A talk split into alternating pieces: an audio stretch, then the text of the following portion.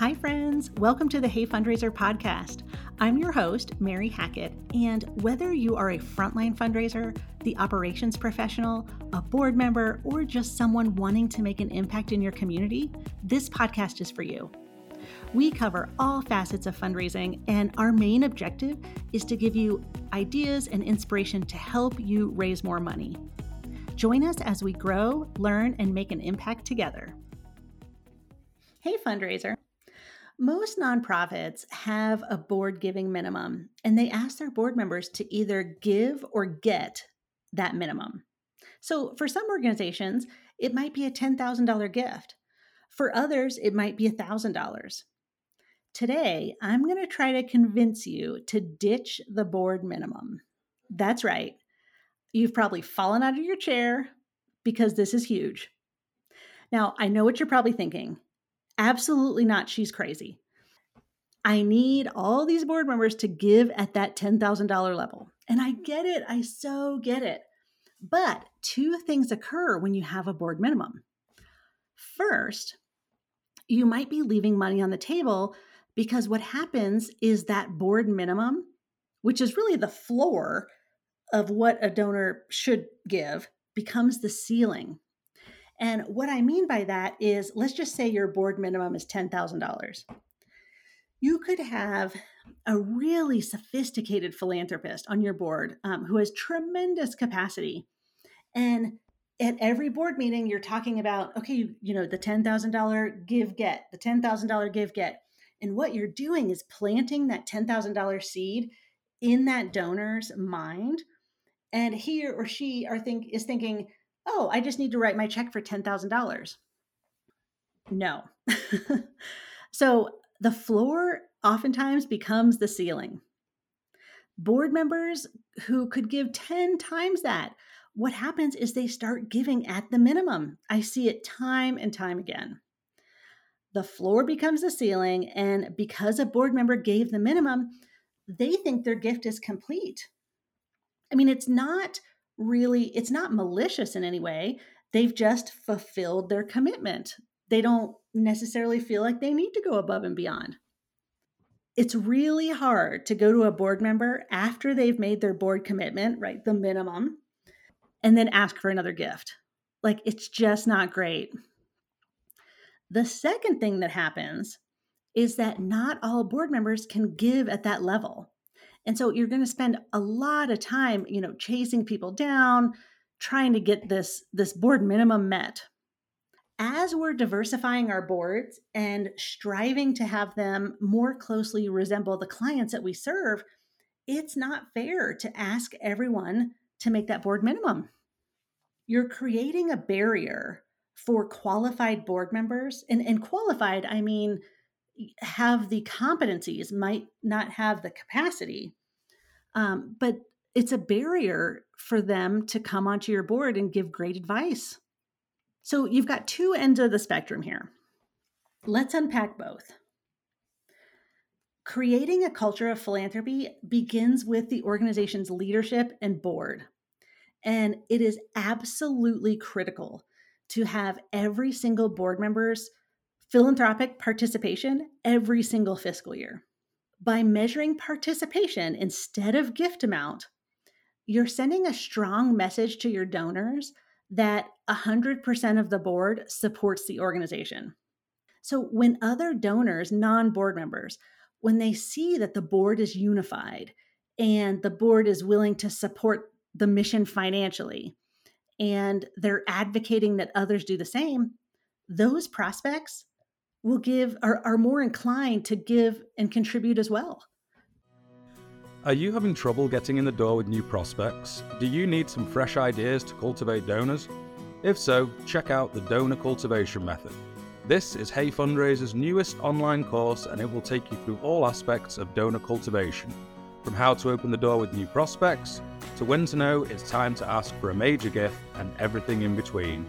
This masterclass is perfect for someone newer to fundraising and the seasoned fundraiser who is looking for new ideas. With six modules filled with video lessons, you'll also receive a 46 page workbook so that you can put the information to use immediately. Visit www.heyfundraiser.com forward slash courses to learn more about how the donor cultivation method can help you raise more money and build deeper relationships. That's www.heyfundraiser.com forward slash courses. What I'm recommending here is that you ditch the board minimum. And what you do instead is to solicit your board members for a personally significant contribution every year. For some board members, that might be $100. And that $100 is a big gift for that board member. And that's great. That's appreciated. That $100 is huge. A different board member might give 25,000 as their significant gift. I mean, really the key here is that it needs to be significant and relevant for each board member. So instead of treating every board member the same, you're essentially tailoring your annual solicitation for each board member and where they are and what their capacity is. This is going to be advantageous to the organization over the long run. It's also really important that the board hold its members accountable to make those meaningful contributions. So, what I like to recommend to clients is that every quarter, I mean, you could do this monthly, but quarterly is probably good enough. Every quarter, the board should receive a report of who has made their significant contribution.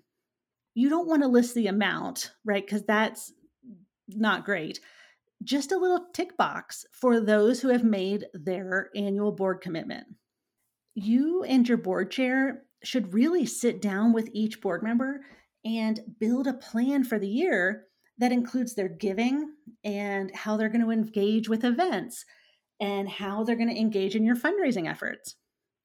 Another thought on this topic is that some of the tactics that you can use when you're recruiting board members is that your organization should be in the top three philanthropic charities for every board member.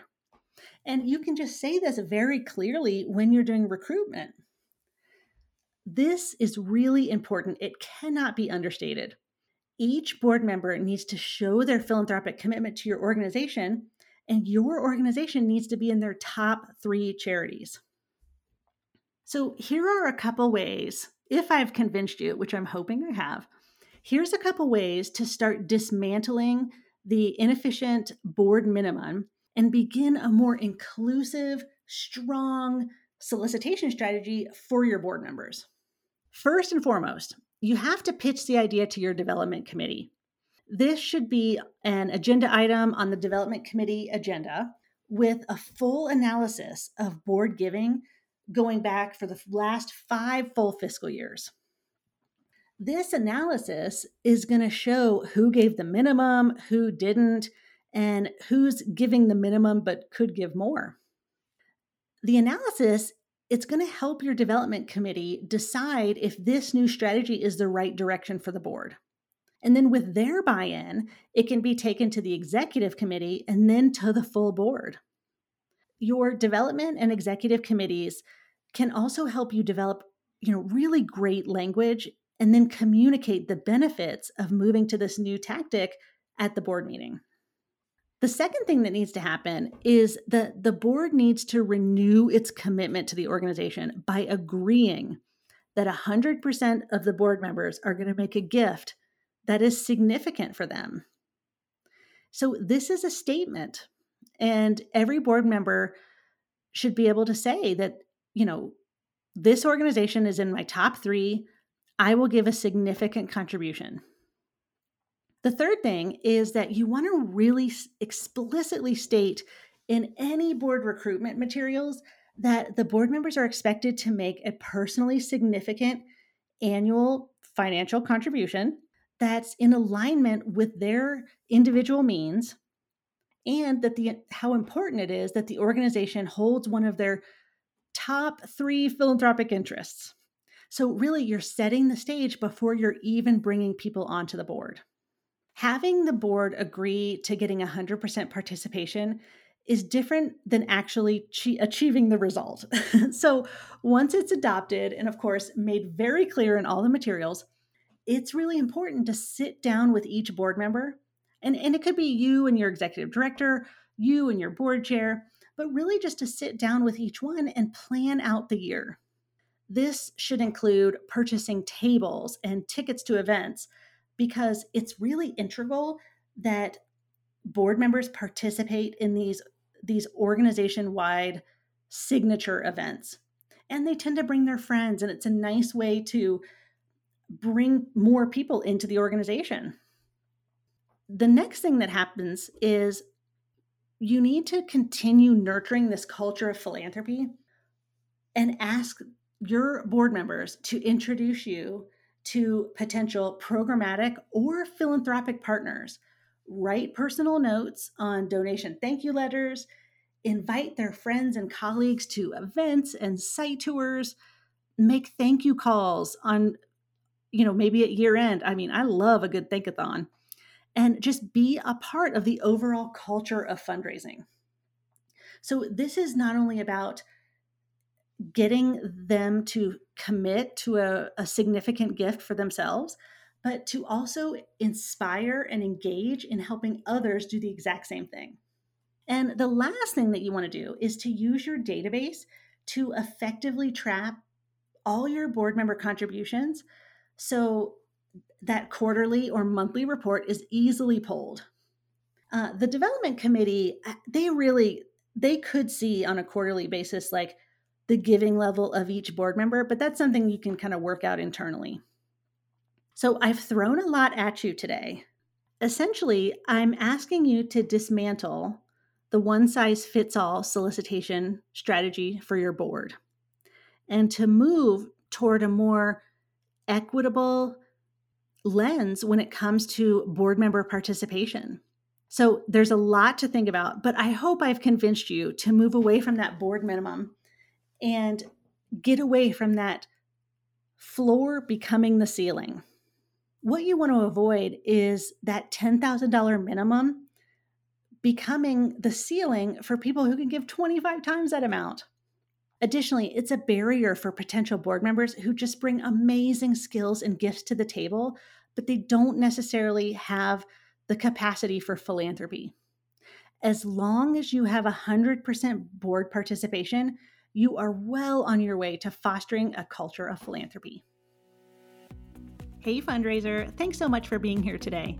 Did you know that we create a special page for each episode that has helpful links, episode highlights, standout quotes, and freebies? Check it out in today's episode description. If you loved what you heard today, would you kindly give us a rating and review? It really helps other fundraising professionals find our Hey Fundraiser community. I'm Mary Hackett, and thank you for listening.